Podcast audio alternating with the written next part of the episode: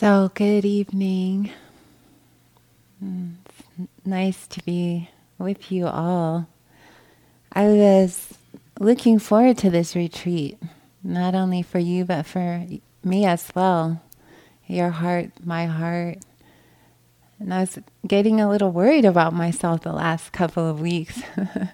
Feeling like, like, what's going on? I felt the great doors, steely doors starting to shut down and I thought, no, no, I think this is good. This is the challenge. You know, we all get tested at some point. And I remember thinking the other night, well, you never, you always wondered what it would be like to be like Dr. King or all these movements that were happening. Well, now's the time, right? like, oh, this is what it feels like to try to be really strong or, you know, lead a community and the Oakland or do these different things and to try to keep your heart really open and really true. You know, like what is the truth here? And so whenever I think of what is the truth, I come always back to compassion. It's like the one thing that I, I believe in so much. And so I want to talk about wisdom and compassion and yeah, how do these work together and how do we live our lives? You know, there's a beautiful um, sacred container that develops here. Often towards the end, as people get ready to leave, they start crying. I don't want to go home. I live with crazy people. I hate my job. I just want to move here, right? like this every day, quiet, great food, you know, teachings every night.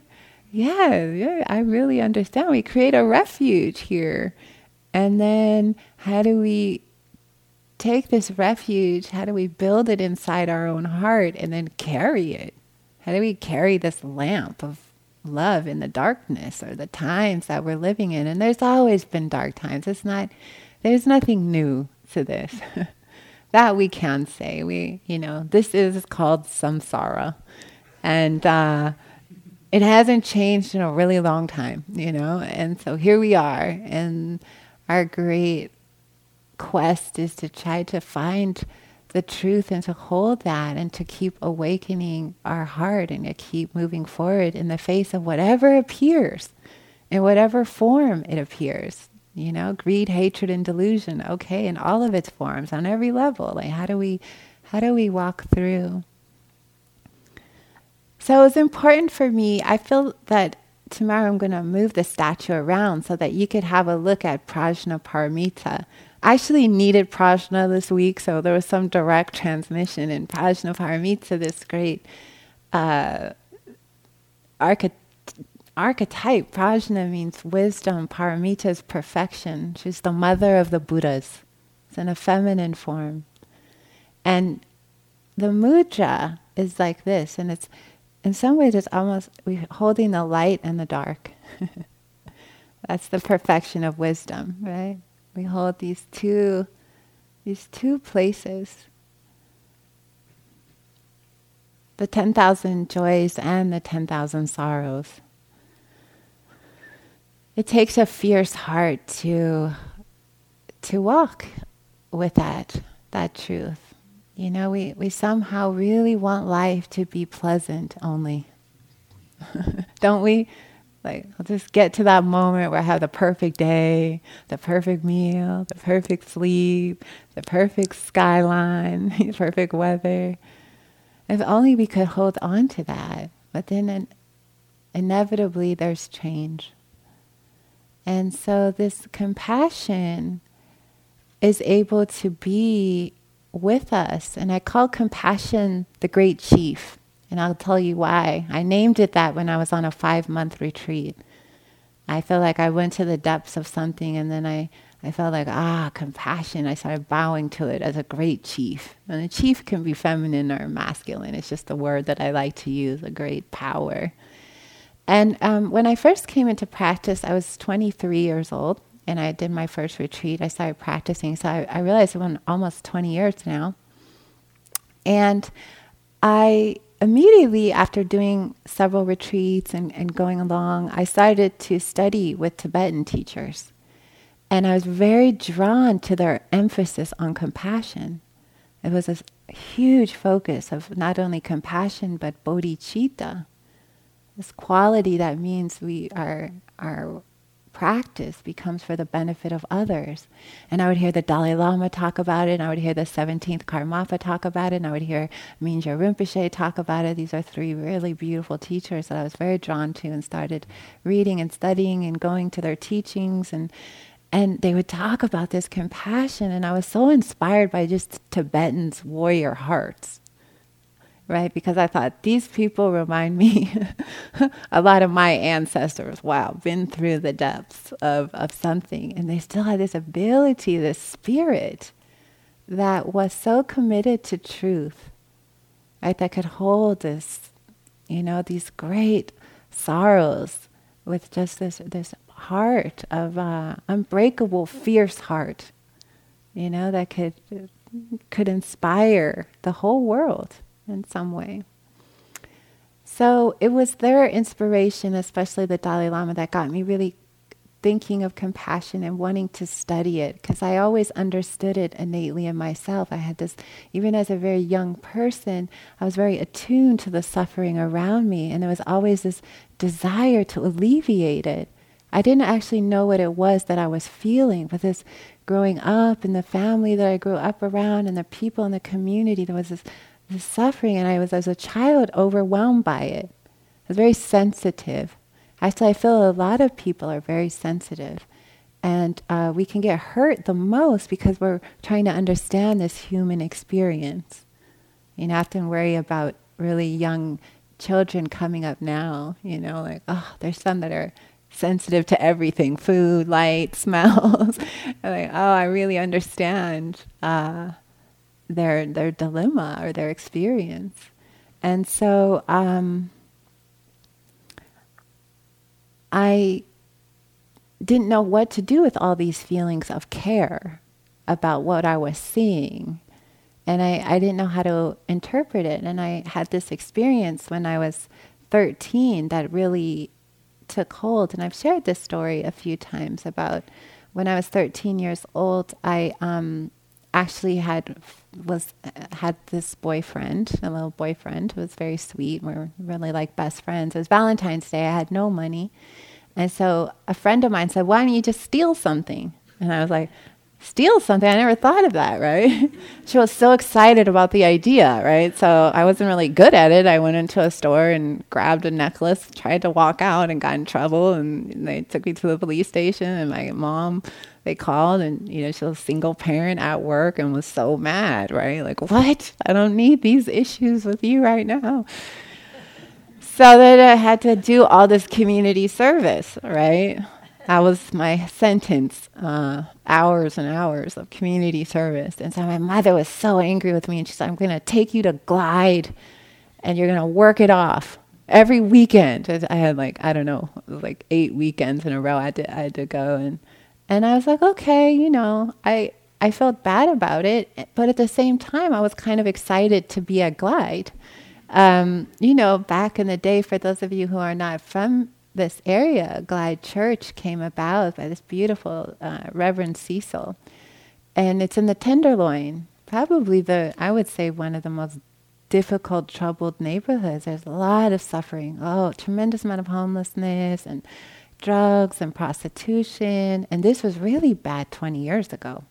You know, when you think even longer than that, 30 years ago, I was 13. It was really bad. It was kind of an abandoned part of, you know, you just didn't go there, right? And so Cecil granted this church up in the middle of it and was like services to help people, all kinds of services, outreach services, drug treatment services, love services, singing, gospel music services, helping, helping, rejuvenating people. And so they had at that time had started a soup kitchen to serve meals. So so I was to go there early on Saturday and Sunday morning and I was clean the kitchen and we would make the food and then serve the the people coming.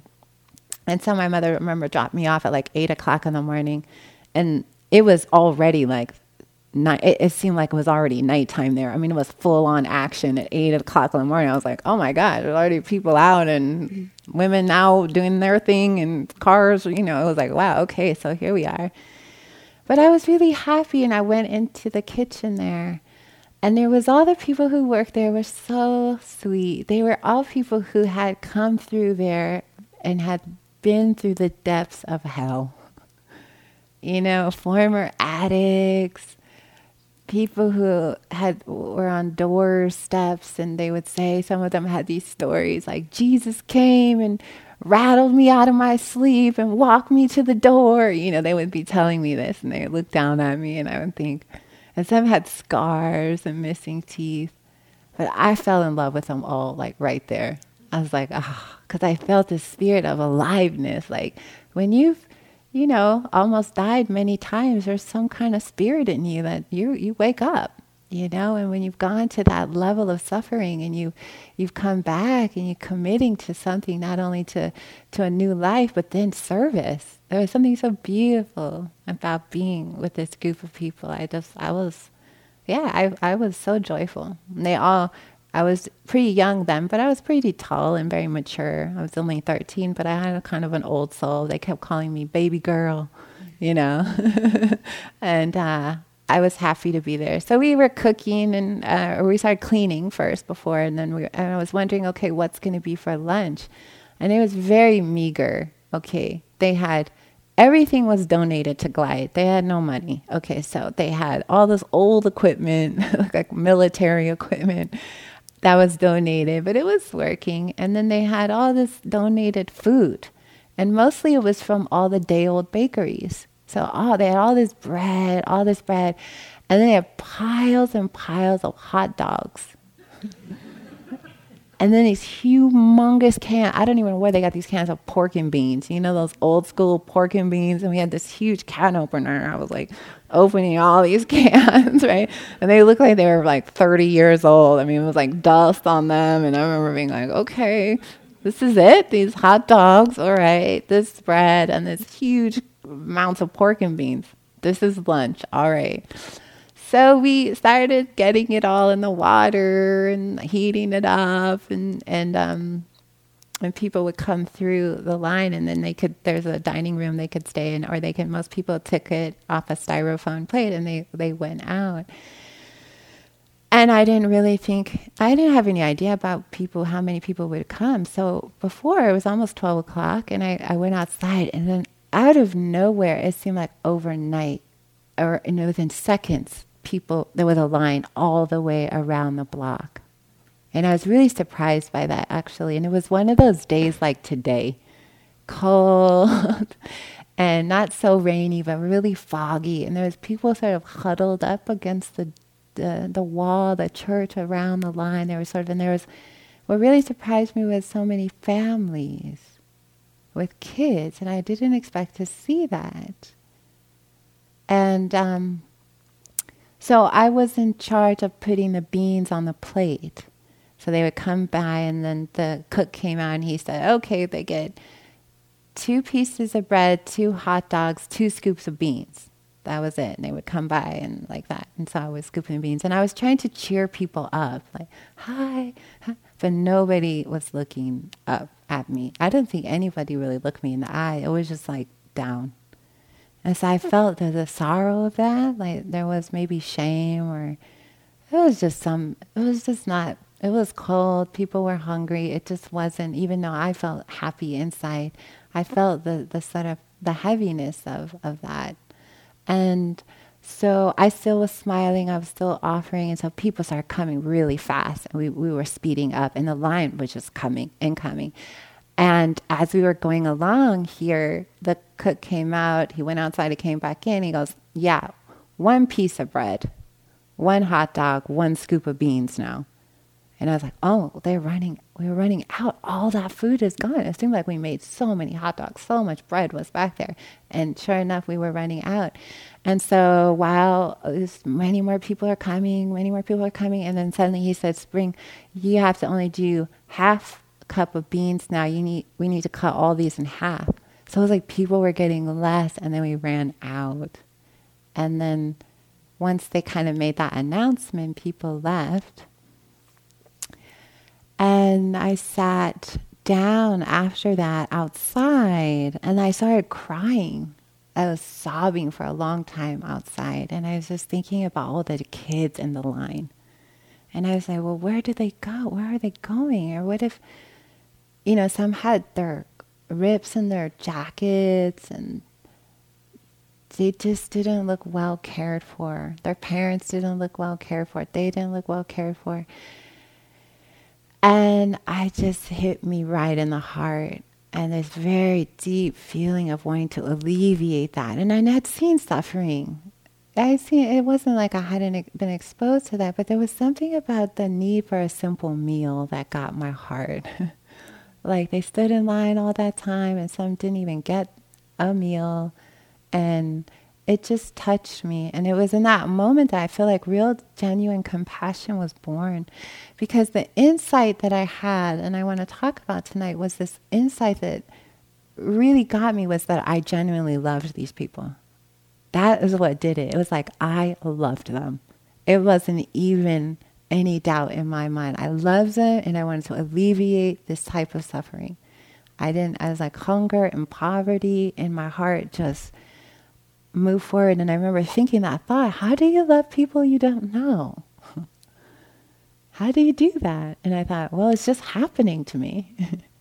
I love them. It wasn't even a, it was like every fiber of my being. And out of that love, the sorrow of not being, being a child and not having control and not being able to alleviate it. Some, yes, we're able to give some food, but not the, not the ultimate suffering, you know and I, I worked there for um, those weeks, but there was very big shift in me after that, actually, because in some way, some framework, some inner, something happened where I was more attuned to what is happening. And as I went on as a teenager, I began studying psychology to try to understand the mind and the heart and this feeling of compassion that I was always drawn to to that, that feeling and, and, and trying to understand how is this wisdom? And so we might get a mistaken view that compassion and wisdom are separate. Oh, now we do heart practices, but that has nothing to do with wisdom. But actually, they're deeply interwoven because compassion actually is insight. it's insight on how to meet the truth of life. And when we have this quality, and it's important to recognize that in the Dharma there's two great truths. And I shared this in a small group. We had this great conversation um, where people were asking, but Spring, what if all of this is empty and there is no self? What are, why are we doing compassion and metta? right? Am I not reinforcing a sense of self here? Right? Isn't this against, like, kind of against the the teaching? What are why? I'm I'm confused. And I remember having that same analysis, right? I thought there was no self. Why are we sitting around going, may I be happy, imagining our five year old selves, right? Are we, is this good? Is this not good? What is this? And I think it's really important that when we talk about compassion, we understand the two truths that the Buddha um, put out for reflection. And that is that there is a, an ultimate truth the ultimate truth is if I look here, I'm just, it's moving particles of light. We're all made of stars, right? Uh, quantum physicists would look at this striker and go, ah, yeah, nothing here. Uh huh, right? It looks like it, but not really, right? the quantum level. That is very true, right? That is a truth that can, you know, I think with Buddhism and neuroscience is having a love affair because they like anal- you know, the analysis of that truth, like emptiness. Uh huh. Something appears here for a period of time. We call it a striker, right? We make that up. Okay? And then at some unknown, undesignated moment, poof, this disappears, goes back into the great, you know, unknown. Something else then is created. So this absolute truth is true. It is truth. But then we have the relative level. What is the relative level? The relative level is I'll say, My name is Spring. We're at Spirit Rock. It's Thursday. right? We make up all this stuff, right? On because uh, we have to navigate, right? We'll say it's a Dharma talk. We're on the, you know, we, we make up all these things, right? And that's a conventional level. And that conventional level is really important because if I hit my arm, wow, it hurts. Something is alive and feels suffering. So we can't negate that level. There's something actually here. And if one gets caught in the universal side of life without seeing the, the relative side, they become someone who goes, Well, everything is everything. Who cares about the polar bears? It's all disappearing, right? Why pay our bills? It's a construct, right? Like, no one owns anything, right? It's all made up, right? And there, an aloofness begins to appear in the mind, a separation, a negating actually of the relative level, which is filled up with the laws of karma and causes and actions, and actually our, our actions mean something. On the relative level, it's important to understand that this is true and that the ultimate is true. Now, if we get too fixated in the relative level, we miss the great truth of the emptiness, of the neuroscience, of wow, the vastness of the galaxies, who we truly are, that this is a, an appearance of something, right? We miss that because we get too fixated. So it's very important to that we balance these two. We have to kind of walk between these two truths and holding them both. But here we are on the relative level, and it's the relative level that we do compassion and metta practice. It's on that level of ourselves, this conventional self that feels hurt, is the level that we are reacting to, that we're responding to. Right. So this is very, very important to understand that I think to have deep compassion is to understand both sides here. That yes, this is a this is a place that we are working on the conventional level, but we understand as time goes on of understanding more of no self, emptiness, that things are appearing and disappearing. So both of these sides are attended to. And I remember once I was at a teaching in New York City with uh, His Holiness the Dalai Lama, and he was talking about to have real compassion, you have to understand emptiness. Otherwise, you'll die of all the suffering, basically, right? It's like it's too much.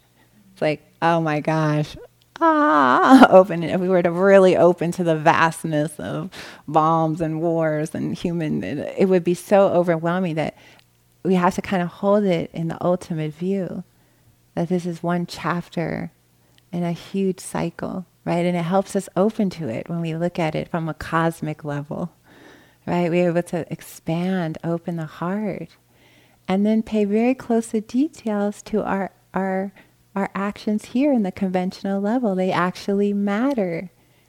It's in this conventional level that we get free the human birth is considered uh, in the Mahayana tradition and the Vajrayana condition, tradition is considered an amazing opportunity to wake up. And they say all the Buddhas have to come and take birth in a human form to attain awakening, because we have just the right amount of pain and just the right amount of pleasure. See, we were in the high deity deva realms. It's too happy. It's kind of like Australia or something on the beach. Everyone's just ah checking out, right? but if there's too much suffering, you also can't wake up, right? It's too you're just the grind of life is too compelling. You have no opportunity. We see people on this planet who they don't have time to meditate. Why? Because they the poverty and the grind just to get a meal to put on clothes is all consuming. So we can see these these polarities here too right? But there's some middle path that we can walk in between and we use the extremes, right? When we go to wanting to check out or when we're overwhelmed, that there's something about the middle, the middle place. So compassion is insight. It arises, and insight isn't something you can think about. You actually can't think your way through to compassion. You could see the the objective of it and the value of it, but to actually have an insight, it comes through the heart. like all insight arises. If we were to think, if we thought that we could have awakening by thinking about it, we would be there. We're thinkers. Doesn't really work like that, sadly. we actually, it's an intuitive insight comes through, it's an intuitive understanding that comes out of the present moment. It doesn't come from here, it comes from deep in your bones, in your heart, in the body. And mostly it comes when we're sitting in the present moment and it's just a wave of clarity. Ah, yes.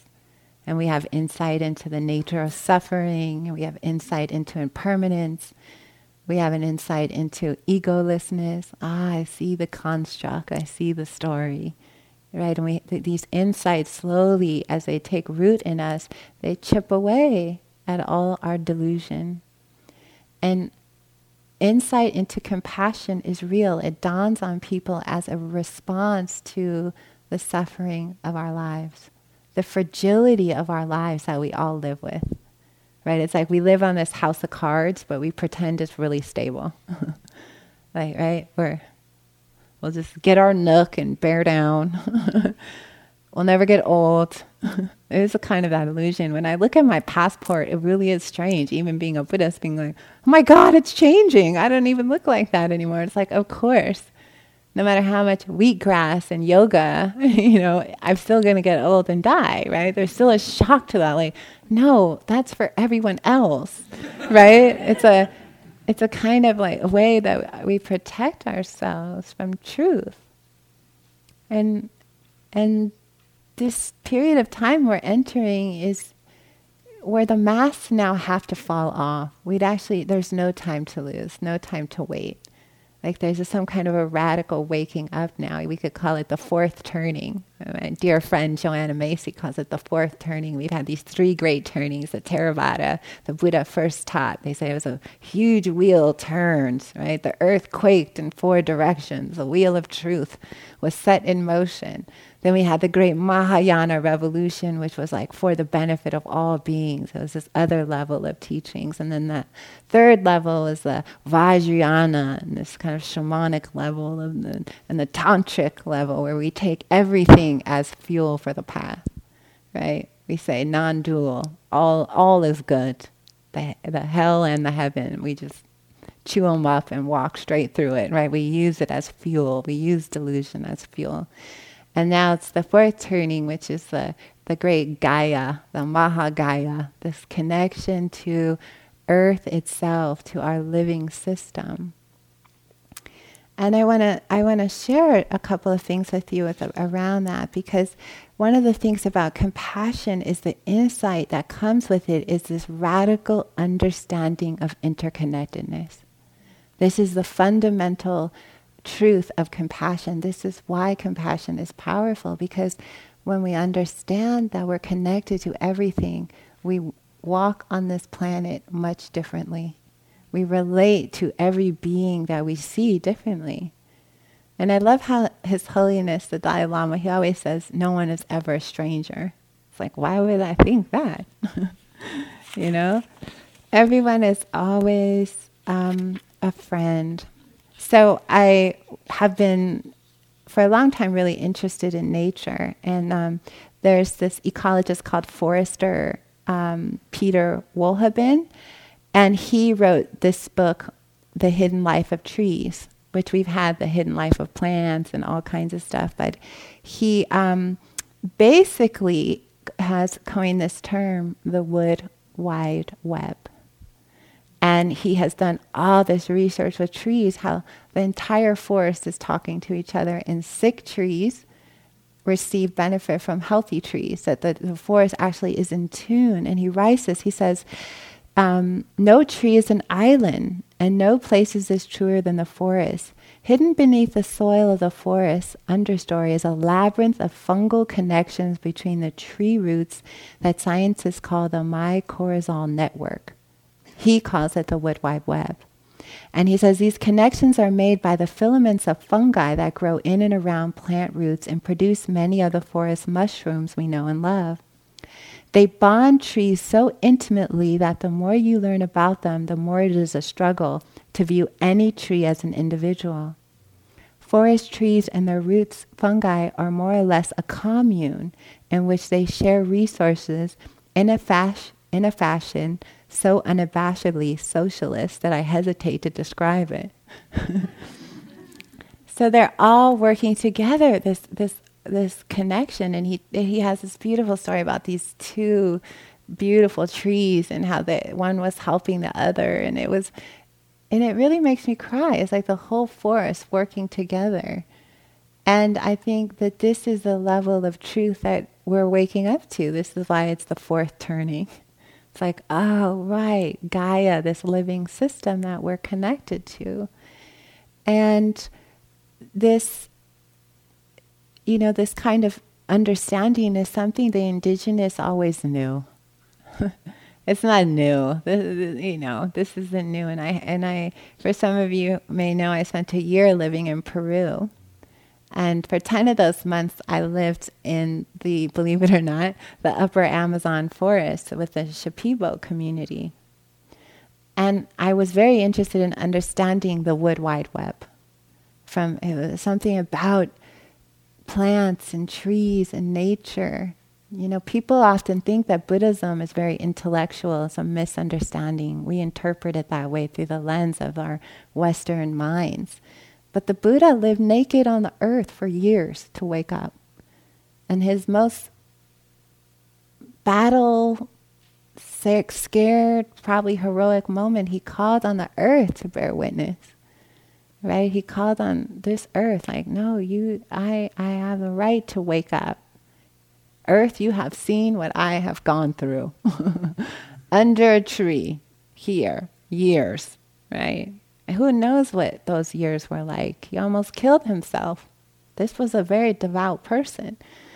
And the forest and the earth, I think it's often it can get overlooked. And so when I was in the forest, learning from the Shipibos, and the Shipibo people are an, indigenous tribe that live around the Ucayali River. They're known to be these pharmacists and healers, and I just was very drawn to them for years. I started to study um, Amazonian plants and traveling around and, and trying to understand how we can learn from Gaia, how Gaia, if we are elements, then we can receive healing from elements. Like the trees that can heal other trees, I'm a tree. Water, minerals. And I felt this connection with the earth. And so I wanted to go there. And I had started going there eight years ago. But I wanted to share with you that oftentimes my teachers, these 80 year old Shipibo women, they would often say, Primavera. That was my name in Spanish. They would say, sit and listen to the trees. You know, I was always asking questions, or, you know how we are. How does that happen? What's going on here? You know, they're like, just listen. And often they would spend hours just on decks in the middle of the complete forest, right? And so comfortable, actually. No power, no electricity, you know. There was this at homeness that I found there, studying, being with the community. And I learned that this was indeed valuable, this knowledge of the wood wide web and my connection to it. And many people are being drawn to go down into jungles and, um, you know, because something's awakening there, right? It's like the plants are trying to help this great turning that we're in, to help us remember our true nature. So th- the animal world, the plant world works together. There's an innate compassion. Knowing that trees are out there helping other trees is touching me right? To think that two redwood trees could help each other to grow. it's like, ah, this is innate in us. Compassion is in us. It's just that it's obscured. It's obscured. It's the jewel in the heart of the lotus. That's the great teaching there. The jewel in the heart. It's us. It's already in us. You don't. You're not getting something you don't have by doing metta. The metta is already in you what we're doing is removing the layers that have accumulated, like Temple said, the barnacles on the soul, right? we we gotta we gotta, you know, slowly extract that off so that the clarity is there again. And also, you know, when I was living in in the forest, it was everything was growing. And the thing about being in the Amazon, it's hot. It's like, you know, I was living on a deck with screens. That was about it. And it, it was just life on top of life on top of life. Everything was growing green, vibrant. This like grow, grow, grow. And I felt that spirit a lot. This growing, this awakening, this blooming. It's like the lotus flowers on bloom. Did you know one lotus can bloom for a thousand years? Right? A thousand years. How do, where does it bloom? In the muddiest of waters. and that's kind of us. You know? In muddy waters, we use those muddy waters to bloom. You don't need to get rid of your problems, actually.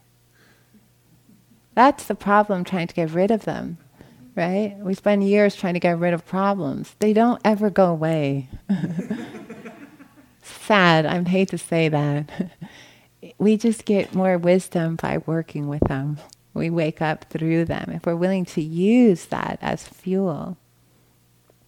And to feel the innate compassion that's all around us. Also, I have a very strong, I was thinking a lot about animals and another story that the Dalai Lama was telling one time. He was saying about when he was a little boy, he was in still living in the Potala Palace in Tibet. And um, they were getting ready. It was getting really cold, so they were moving households. They would move him to a summer residence when it was too cold there, and they would spend three months there, and they would go back and forth. And he said there was this tiny bird's nest outside his window, you know, and he would sit out the window, and he saw, and he had thought that the mother had abandoned them because they were these little baby birds were crying and crying and crying. So he um, decided that he would take them in his little, you know, they were walking across, you know, they walked and they were carrying him on this little thing. He was only four years old. And so he thought, oh, I'll take these birds and they'll go to my summer place and I'll take care of them. They'll be my pets, my friends. So he um, takes them and they are leaving. It was right before they were actually heading out. And so here they go heading out. And suddenly the mama bird, is this big crow, comes. And is looking for the birds and they're already moving and they see this bird like kind of hovering and hovering and it's squawking and the little babies are squawking and it starts squawking and this holiness didn't see notice this for a long time but the bird spent like two or three miles walking over them. Finally the bird finds hovers over where its babies are and basically he's walking side by side, squawking really loud. And so His Holiness said he looked out and it's like, oh, this must be the mother, right? And the little baby birds on hearing the mother squawking, squawking, right? They're talking to each other, like, here I am, here you are. And um, His Holiness was, they would just kept going. And he said the bird was so determined. He'd never seen this kind of like, and its feet were getting uh, worn down from just like it was going behind and squawking and squawking. And So finally, His Holiness said, "Stop the whole thing. We've got to bring the bird and get the bird." And so they, somehow they got the crow. And anyway, the end of the story was they all arrived safely at the palace, and then he had them all together.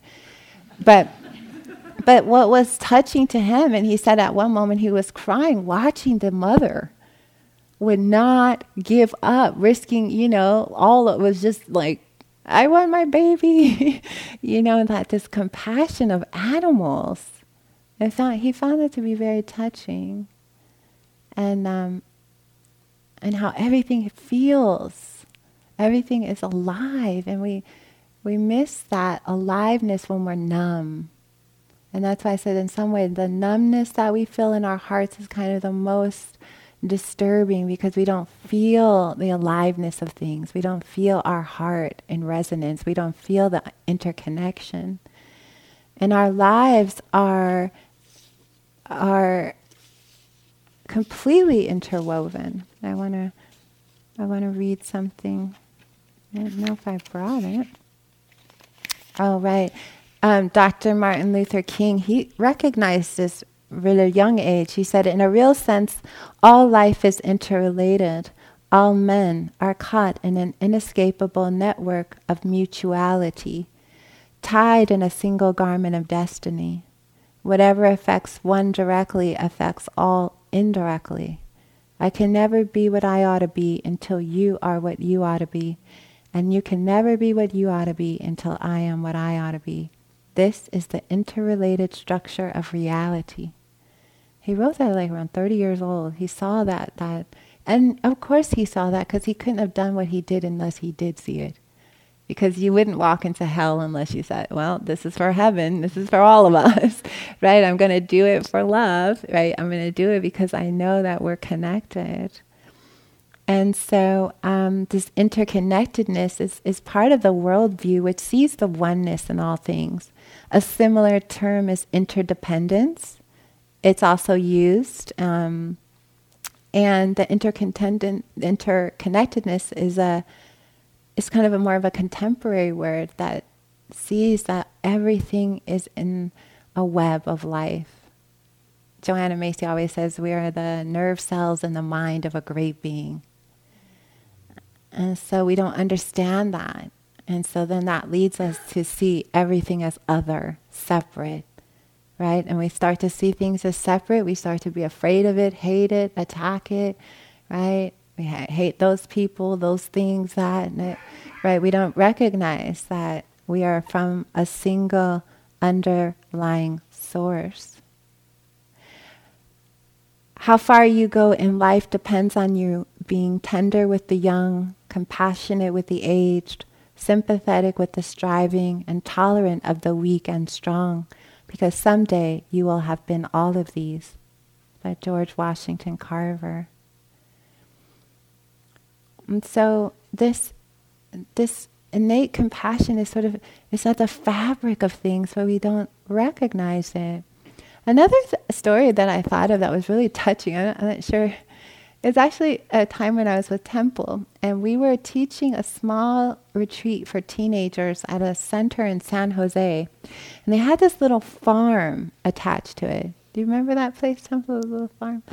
And I remember it was before the retreat, and it, had this little farm, and kids would come with their families, and it was almost like a petting zoo. It wasn't, it was, it was really sweet. It wasn't like some cruel place or anything like that.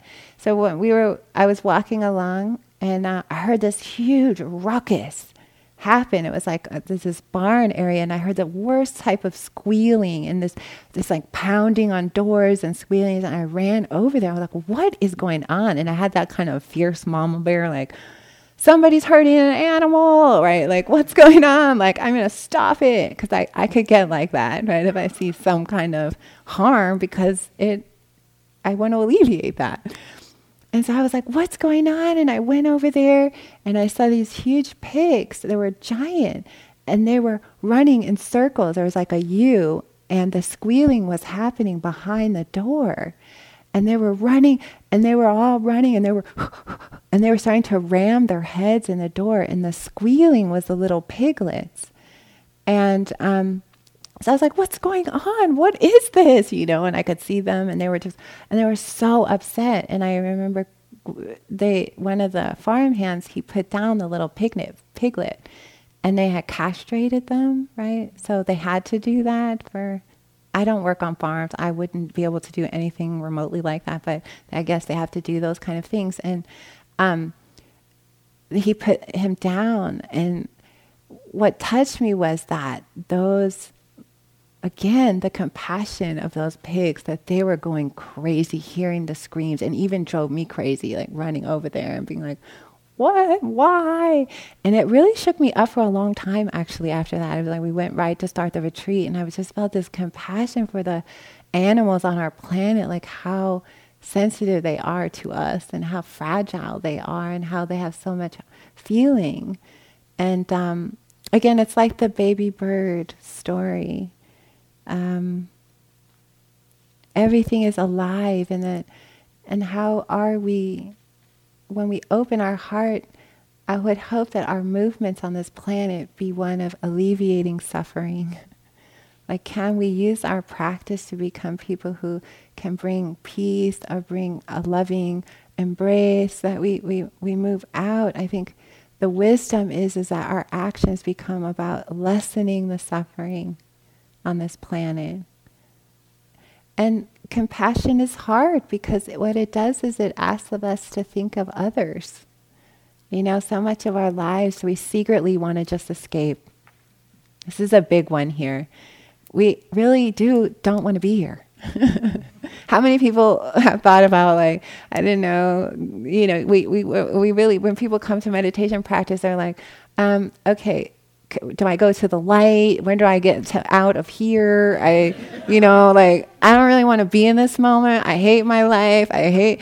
It's like, um, and I just look at them. I go, honey, no, it's about being right here, right now, with your knee pain, with your bad job, with your relationship problems and your sorrow. I was like, the way is through. And this longing to escape makes us we, we, we, we stunt our growth because we've shown up here and somehow that warrior, and that's what makes compassion important because when you say, I'm going to be here, it's like you commit to something. I'm going to show up in my life. And not only am I going to try to show up, I'm going to try to show up with a warm heart. wow, this is a challenge. it's challenging here, isn't it? Just being on retreat. How, look how easy it is to get into judgments right here, and we're in kind of like Shangri La, right? On some level, out in the world, it's really challenging, you know. And so, this need to try to escape, escape, escape, escape is delusion. This the way is through. And this is the fierce heart. This is where compassion is needed. It's like, okay, I'm going to open to this. I'm going to feel this. I remember another time in New York City that I feel like talking a lot about the Dalai Lama. He's been such a teacher for me in compassion. He was giving this talk, and he was like, Some days I know I'm the Dalai Lama, but I don't feel like being the Dalai Lama. And I really resonated with that. Like, yeah, here he is supposed to be carrying this huge burden of his people, right? the world stage, a Nobel Prize winner, always having the right thing to say in the right moment, you know. And he was like, Some days I just don't feel like it. you know? And then I, I do compassion. It's like, okay. And he talked about his, the, how challenging his life was. He's like, I really didn't have a childhood. It was the burdens of all my people being killed right away, you know, I had to contend with. It was like all these challenges, right? It's like, oh my God, what a heart to be able to say, I'm not escaping. I'm going to keep holding this light. You know, not only for me, but for the benefit of all beings.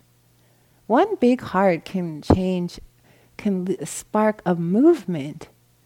One person, one clear, mind, one clear person dedicated to truth and love no matter what, willing to endure whatever can inspire all of us because it's in us. Right? That that dedication to love and compassion. I mean, I try to imagine what else there is to do here on this planet. Like cl- buy things? Okay. Well, they're all you know, if we look on the quantum level, they don't even exist. You know, it's like, okay, we know that's not it. on some level, we start getting that, like accumulation. Mm-hmm, that's one thing. But what else is there? What do you want to do with your life? Like, you know, that's what the Tibetans are saying. Here's what to do wake up. what do you do with your time? We can't escape, there's no escape valve. The only way through is to open. We only really have one choice here unconsciousness or we open, right? This is like, and in some level, it just, the intensity came up, right? It's like the stove just, we cranked up the stove, right? As a collective community, we, we're doing this. The world is trying to speed up. Otherwise, things wouldn't be happening the way they are, right? We can't really go back to sleep. So I want to tell one last story about the great chief that I call compassion. So I'll kind of end this talk. And uh, I was a few years ago, I got really, really burnt out and I was really tired. And I had started this huge community in Oakland, the East Bay Meditation Center. And I was and I was working all the time there. We, our center runs on generosity. And so I was teaching, I would vacuum the floor, teach a class, gather everything, go to a meeting, teach another, you know, I was just getting really, really tired. And I was, and so I decided to go on a five month meditation retreat. And I'd felt the Crestone Mountains in Colorado call me. I started having dreams about those mountains, the San de, de Cristo Mountains, you know, they're, they're, and, and I just felt this huge draw to go there.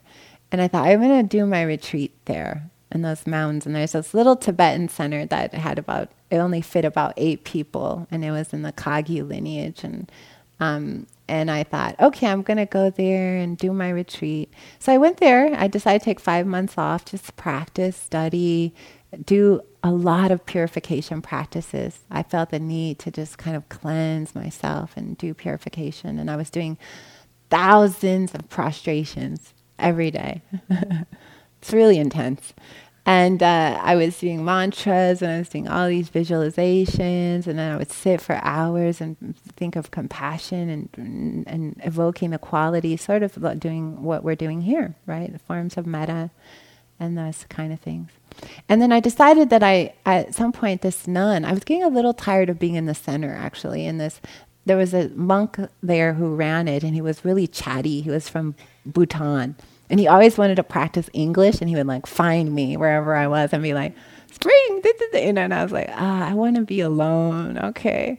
So I heard about this magical cabin from a nun who said she did a three month retreat. She's like, if you want to do real practice, go into a cabin alone.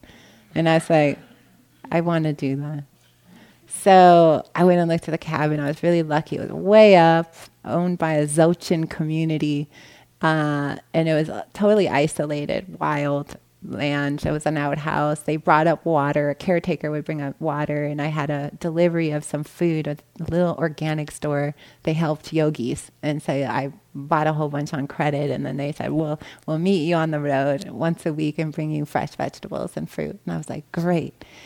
And um, so I made my way up in this cabin, and I was lucky. I was the only cabin that had a little solar panel. So for a few hours, I had light at night, and then I had a tiny fridge that it would operate. It was a little solar panel, but it was good enough. And so I, I was like, okay, I'm ready. I'm going to be my own teacher, my own healer. I could do this.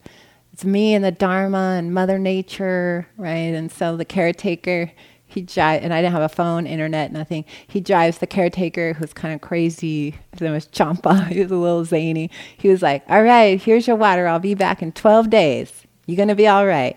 And I said, "I'll be great." And he wasn't even down the hill, and I was like, "Wait a minute." and then you want to talk about purification. I didn't even, it, I just call it my vision quest. It was so sacred oceans of tears began to fall.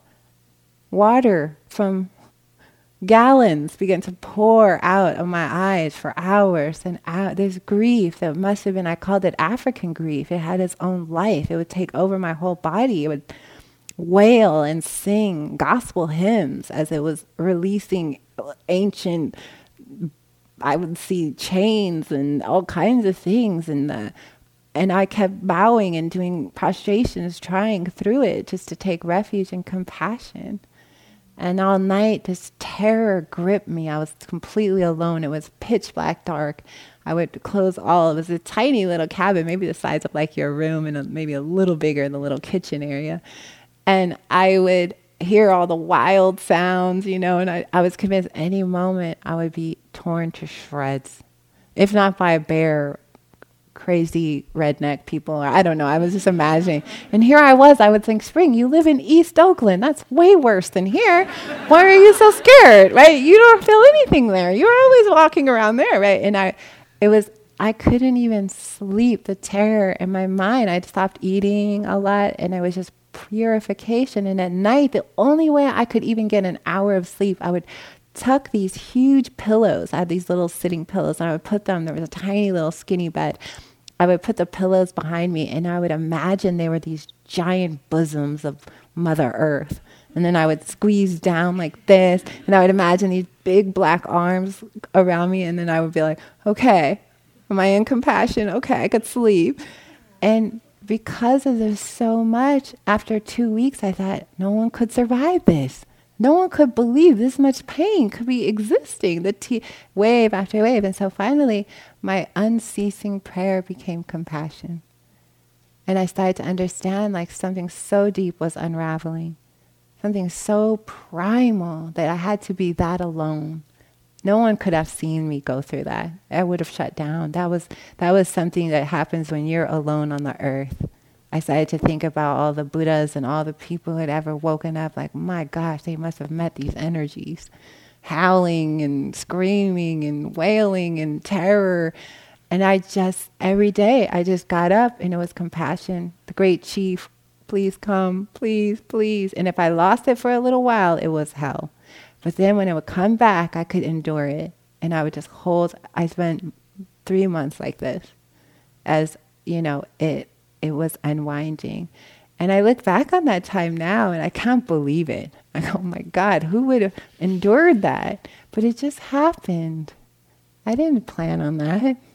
I thought I was going to have fun. That was the memory of like great times. And there was some of that. But also, what I learned out of that was this unbelievable faith. Like now I have this unshakable faith and compassion. At least I feel like I can meet, I can meet life in a different way. And I don't know what's to come or what will happen to me. But I know that those moments there, that me calling on that quality, um, I understood why the Tibetans emphasize that. I got it in that moment. I was like, oh, only this could have helped me deal with that amount of intensity. You know, so so we could take refuge in compassion. The more that you have compassion, the more you're able to be present. The more you're able to be present, the more wisdom you see. The more wisdom leads to more insight into compassion. You see how they feed each other? The more compassion, the more wisdom. they actually are the wings here. This is insight. Compassion isn't separate from wisdom. It isn't it is wisdom. Right? It is a response to the truth of life. It's the only response that makes sense anymore. Um, so so yeah, so let's all bow to the great chief in us. And yeah, we'll just sit for a moment. And then remembering that that chief is inside every human being. It's inside all of, inside everything that is the trees, the forests, the plants, the animals, the universe.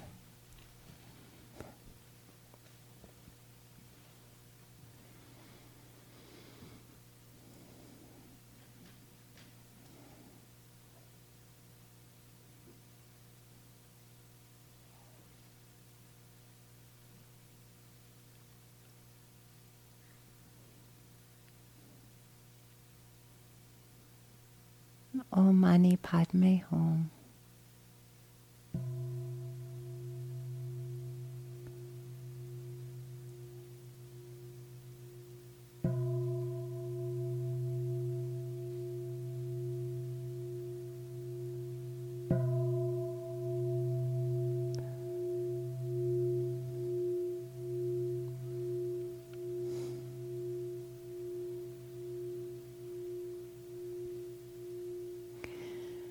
So we're going to have some walking and then we're going to come back and chant Vitija, the Prajnaparamita mantra, great compassion. So if you can make it, come back uh, for that.